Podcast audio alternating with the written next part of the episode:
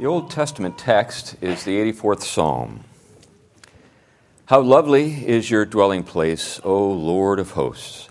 My soul longs, yes, faints, for the courts of the Lord. My heart and flesh sing for joy to the living God.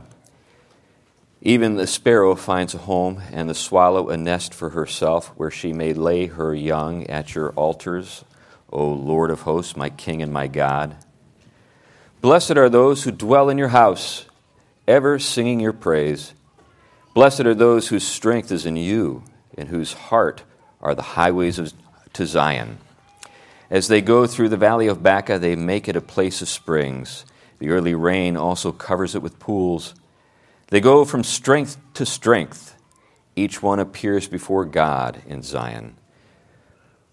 O Lord God of hosts, hear my prayer. Give ear, O God of Jacob.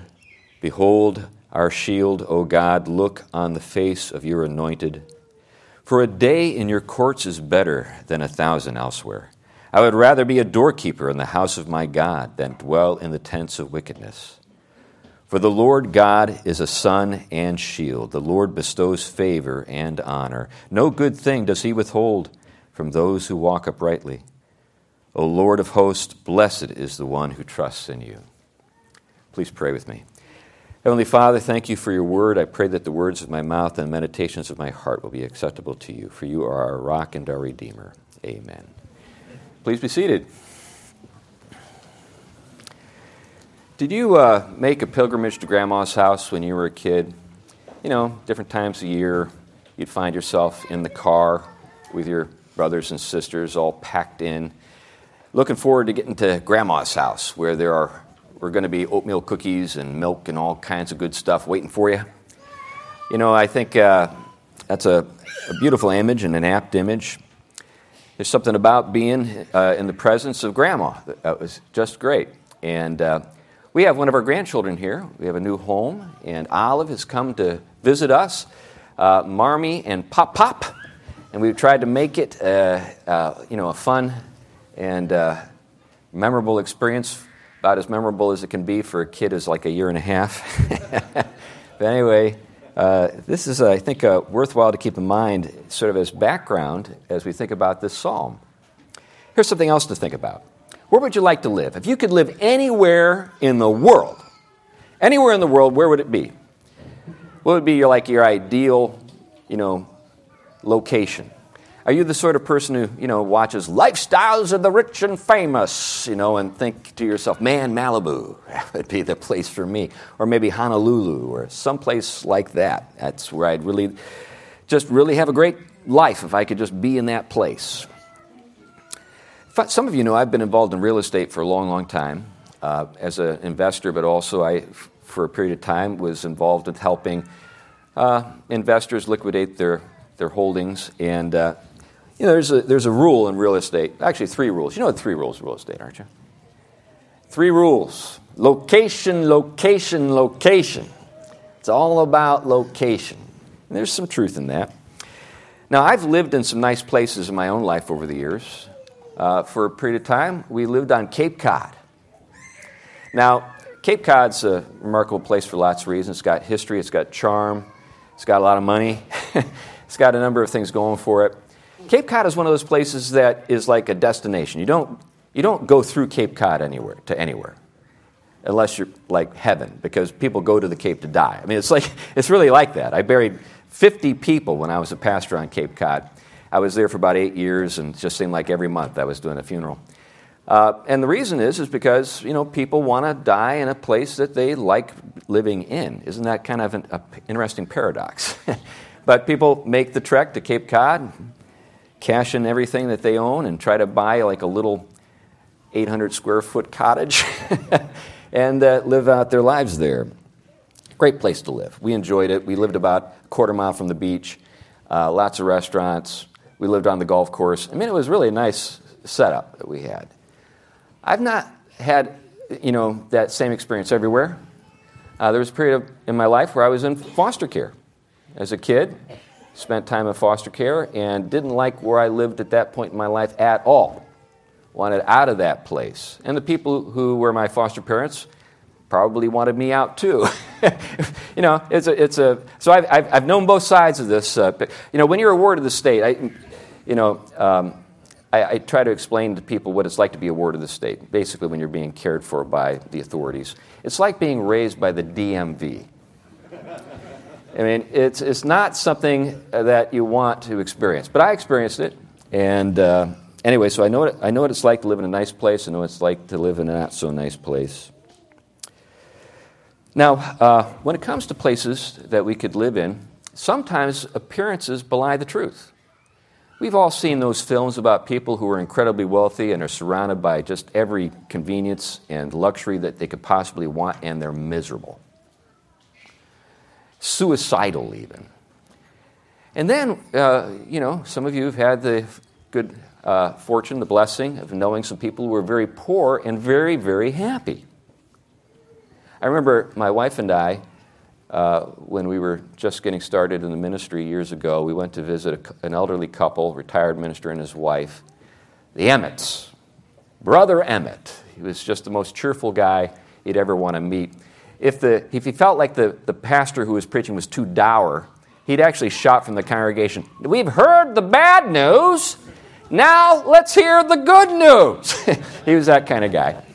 And we went to visit them in their trailer. They were in their 80s at the time, poor as could possibly be, but they were full of joy and love. And it was a marvelous place to visit, not because the situation was great, but because the people were great. You were in the presence of saints and that made all the difference. These were lovely, giving people. And this is something to keep in mind. The best place to be, no matter where you are, is in the presence of God. Don't ever forget that. The best place to be, no matter where you, wherever you are, whether you're in prison or in the mansion, is in the presence of God. That's where you want to be. This psalm is about pilgrimage to the temple.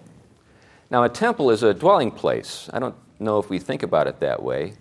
Uh, and it's as though when we think about temples, I think today we think about them like churches, and if the people aren't in the church, then nobody's home. But that's not the way people in antiquity thought about temples. The temple was the dwelling place of a god, and the god was always there unless the god was unhappy and departed and that can happen. By the way, the term for that is Ichabod. The glory has departed. But anyway, it's a dwelling place. Now, it's a pretty sort of magnificent dwelling place because we're talking about a God after all, right? And there are courts and altars. And then when you think about courts, again, we don't normally associate courts with homes, dwelling places. But when you uh, receive many people as a very important and dignified homeowner, you've got to have a place to put those folks uh, so that they're not necessarily invading your private space. And courts were understood to function in that manner. So the court of a king was a place where the king would meet and greet those who had come to be with him. Uh, it was a place uh, often where judgment was pronounced. That's why, to even this day, when we hear the word court, we think about a judicial court, uh, and that's certainly the case when it comes to a dwelling place for a God. But um, it's also uh, important to keep in mind that there were altars. And when we think about altars and we think about worship, uh, one of the things to sort of keep in mind when we think about altars and worship and temples is that an altar was actually a place that you went to uh, to prepare yourself to come into the presence of the divine. It wasn't necessarily that you met a God there, it was intended to get you ready to be in the presence of a God. So let's say you were unpresentable because of the trip. Uh, maybe, you know, thinking about this in parallel uh, manner with regard to visiting somebody who's important and you want to see. Well, you know, you might want to wash up after your long trek to get into the presence of the person that you're visiting. Same thing's true with altars. An altar was a place to get cleaned up so that you could come into the presence of the divine and make your appeal. Uh, and that's often what was, uh, you know, sort of expected that you would come and seek the favor of the God. And in order to make yourself presentable to seek favor, that's what would occur. This is one of the things to keep in mind when you think about the temple, uh, Solomon's temple, the second temple. The altars for sacrifice were not in the presence of God. Within the inner recesses of the temple, in the Holy of Holies, was where God dwelled but uh, the sacrifice that made the worshiper presentable was conducted outside. This is also something to keep in, keep in mind when we think about Christ died outside the city gates. There's parallel there. But this is all important to keep in mind as we think about being presentable. We're going to get cleaned up. if we've done things that are wrong, there's some kind of moral filth that uh, we need to shed, get cleaned up from. Well, sacrifice has to be made in order for that to occur. As I noted, this psalm is about a journey. Did you know that uh, every male Israelite was required by the law to uh, make a pilgrimage to uh, Jerusalem to the temple three times a year? There were three pilgrimage feasts. There was Passover, there was Pentecost, and there was Tabernacles. And so, two times in the spring and once in the fall, all the men came to Jerusalem uh, to worship and to participate in these festivals. Now, the festivals, or feasts, um, two of them were like reenactments. Have you ever come across some history buff that's like really so into history that they dress up like people who, you know, lived during the period of time they're really into? You know, you've got Civil War reenactors. You don't see them anywhere around here. But if you go like into the South, of the United States, this is an interesting thing. Ever think about it? It's the side that lost. It's really into reenacting the Civil War. You don't get that up north. I mean, up north, there's just like nobody who's like really into Civil War reenactment. But you get down, get down to the North Carolina, South Carolina, everybody's dressing up like their ancestors, remembering how they got defeated. but anyway, uh, so, but you had these reenactments. Like what is Pentecost? Well, uh, well, before I get to Pentecost, so, so the reenactments kind of sandwiching something else. So the reenactments, of course, were Passover, which is God's deliverance from the land of Egypt, right?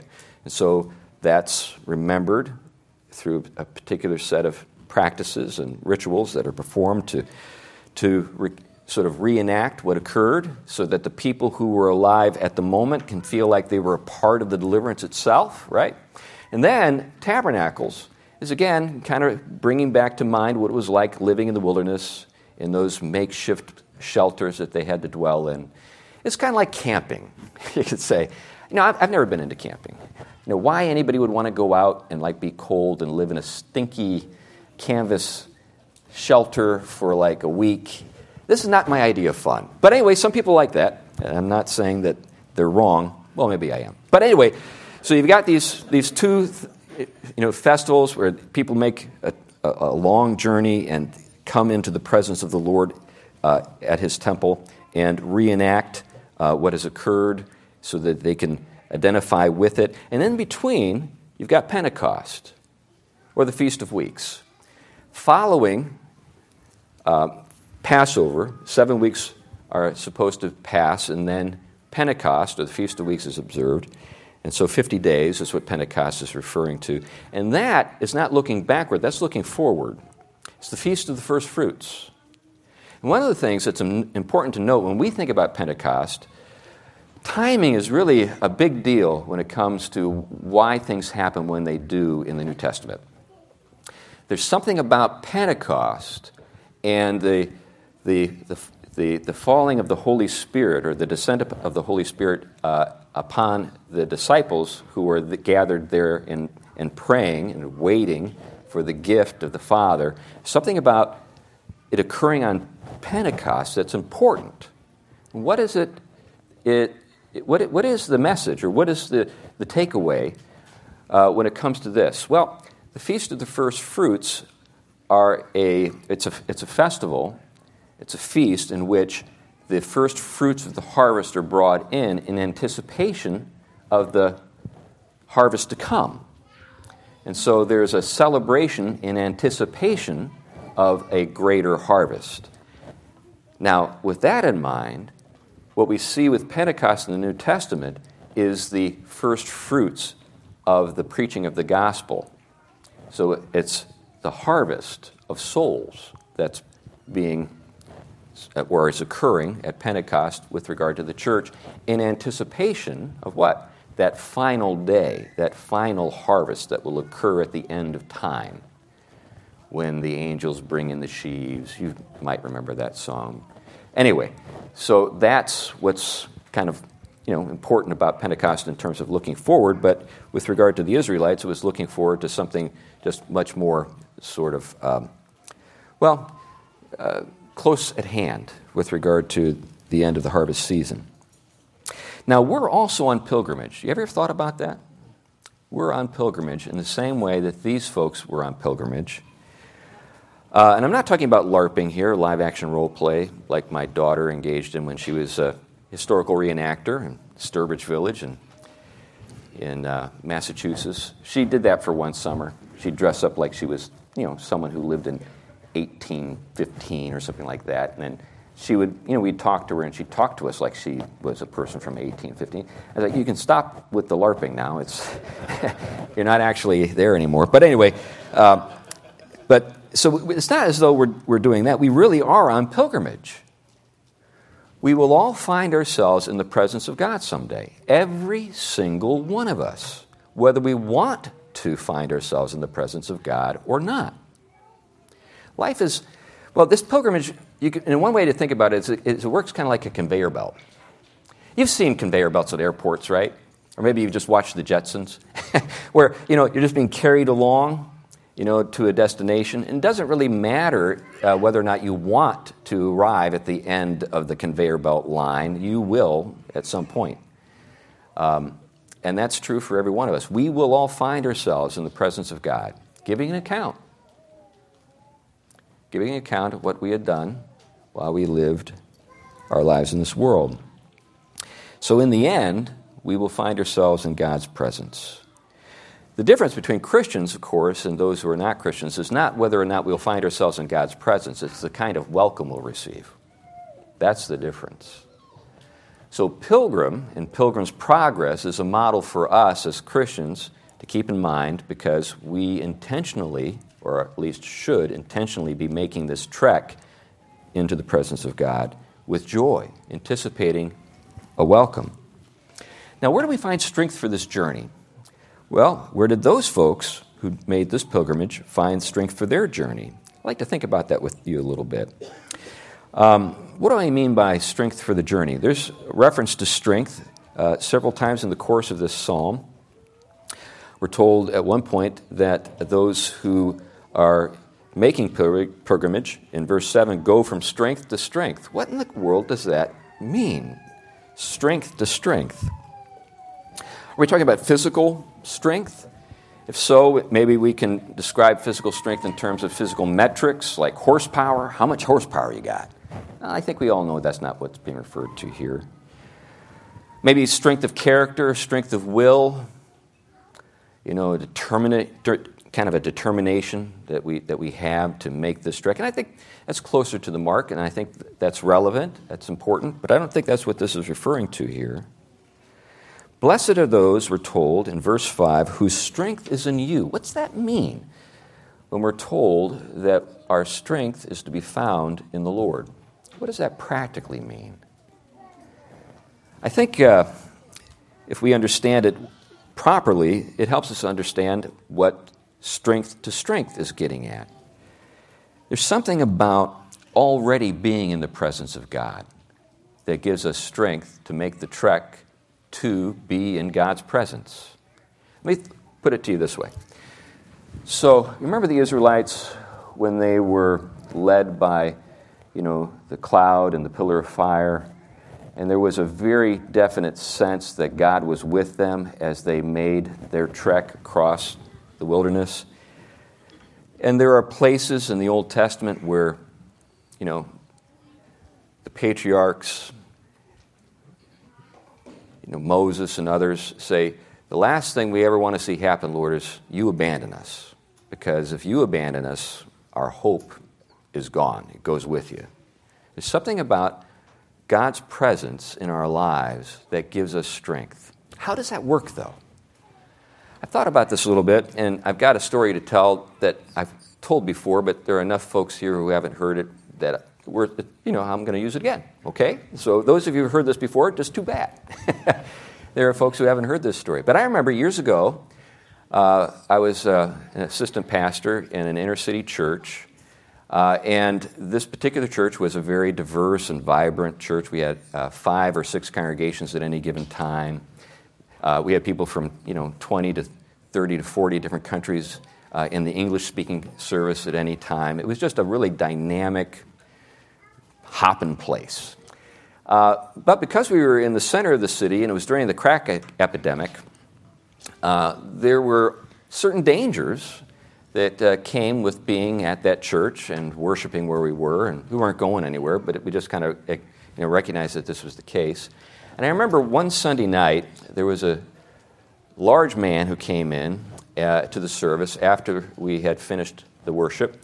And he went from woman to woman. It was interesting that he was you know, targeting the women in the congregation and uh, ask, asking them for money. And uh, I had enough experience with people living on the street to know that that money that he was looking for was going to be used for something that wasn't in his own best interest. Let alone, you know, taking into consideration all of these women who were, you know, feeling very awkward and threatened by this man's presence. Now, I'm an average sized guy, okay? I'm an average sized guy, 5'10 ish, maybe 5'11 ish, in, you know, maybe even six foot when I got my, heat, my, my big shoes on. but I'm an average sized guy. This guy was bigger than me. So I went over to another guy in the, in the church who was a, an ex Marine and a pretty good sized guy, a lot bigger than me and bigger than the other guy. And I, I said to him, Okay, this is the way it's going to work. I need you to just stand behind me. You don't have to say a word. All you need to do is just stand there. Okay? Follow me. So we went over to this gentleman who wasn't acting very gentlemanly, and I just said, It's time for you to leave. And I looked up at my friend and I said, Right? and that's all we did. He looked at us, he got kind of mad. You could see he was kind of calculating his odds, and he finally sighed and left in a huff. I felt very strong at that moment because I was in the presence of someone who was strong. You get what I'm getting at? When the Lord is behind you, when the Lord has your back, it doesn't matter how big you are or how intelligent you are or how impressive you are. It's the Lord that makes the difference. Strength to strength. Because the Lord can go with us on our journey by the presence of His Holy Spirit in our lives, we go from strength to strength. One of the reasons why we want to find ourselves in the presence of God is uh, what we're told here in the 11th verse No good thing does He withhold from those who walk uprightly. No good thing does He withhold. One of the things that we as Christians believe that makes us different than other people is that uh, the presence of God is the good life, and that we find the God that we're looking for in Christ Jesus. So we believe in the good life.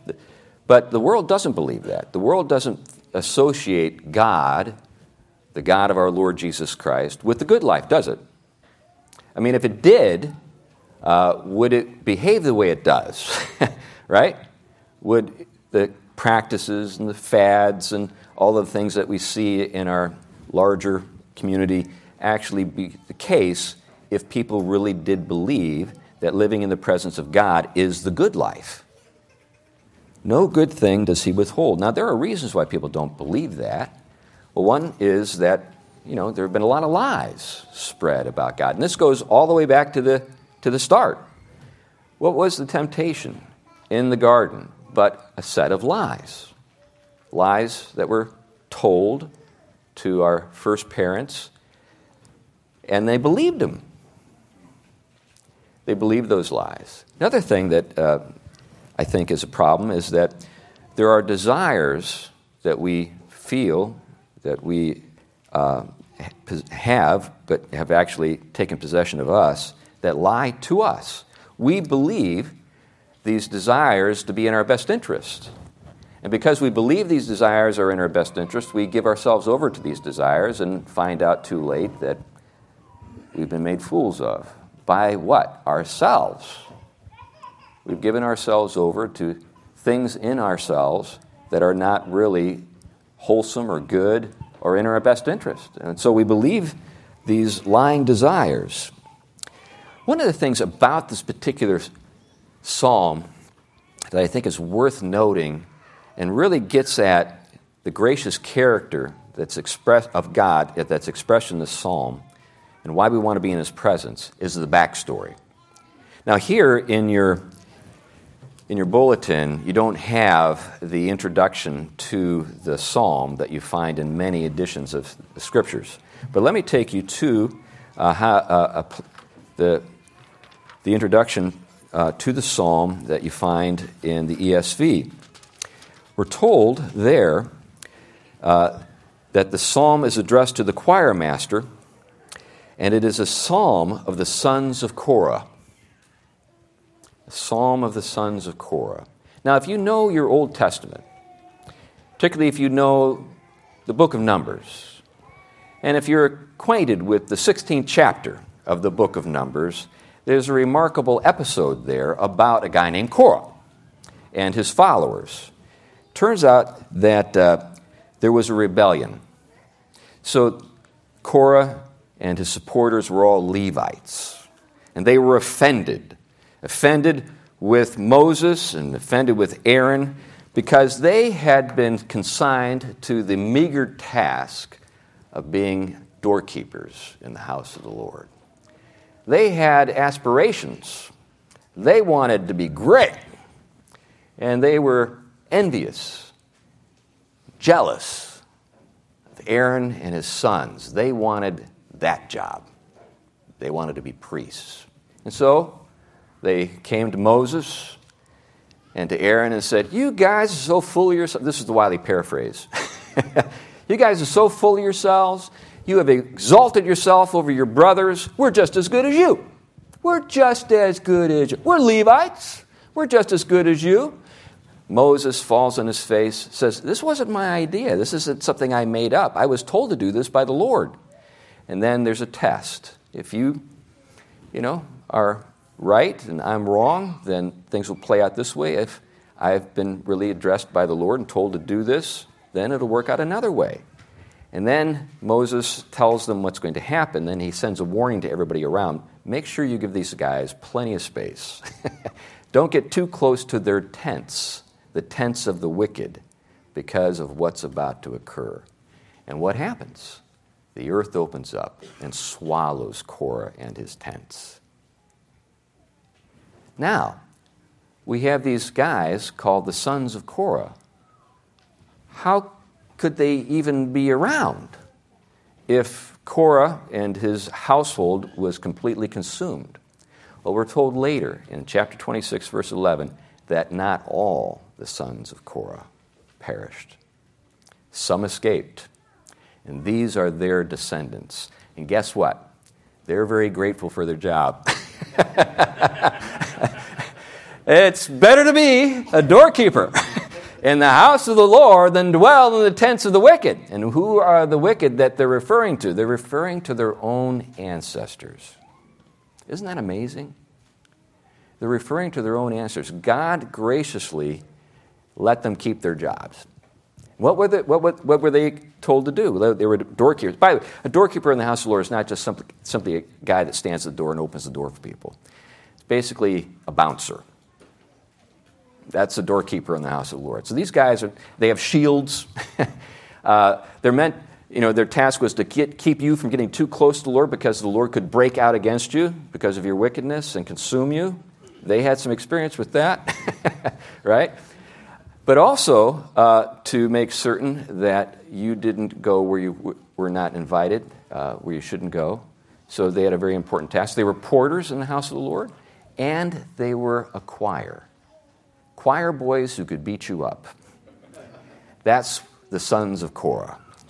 And they're grateful, and they're in the presence of the Lord, and this is where they want to be. They don't envy the sons of Aaron. They don't envy the priesthood. They don't have aspirations to be more than, the, than what they've been called to be.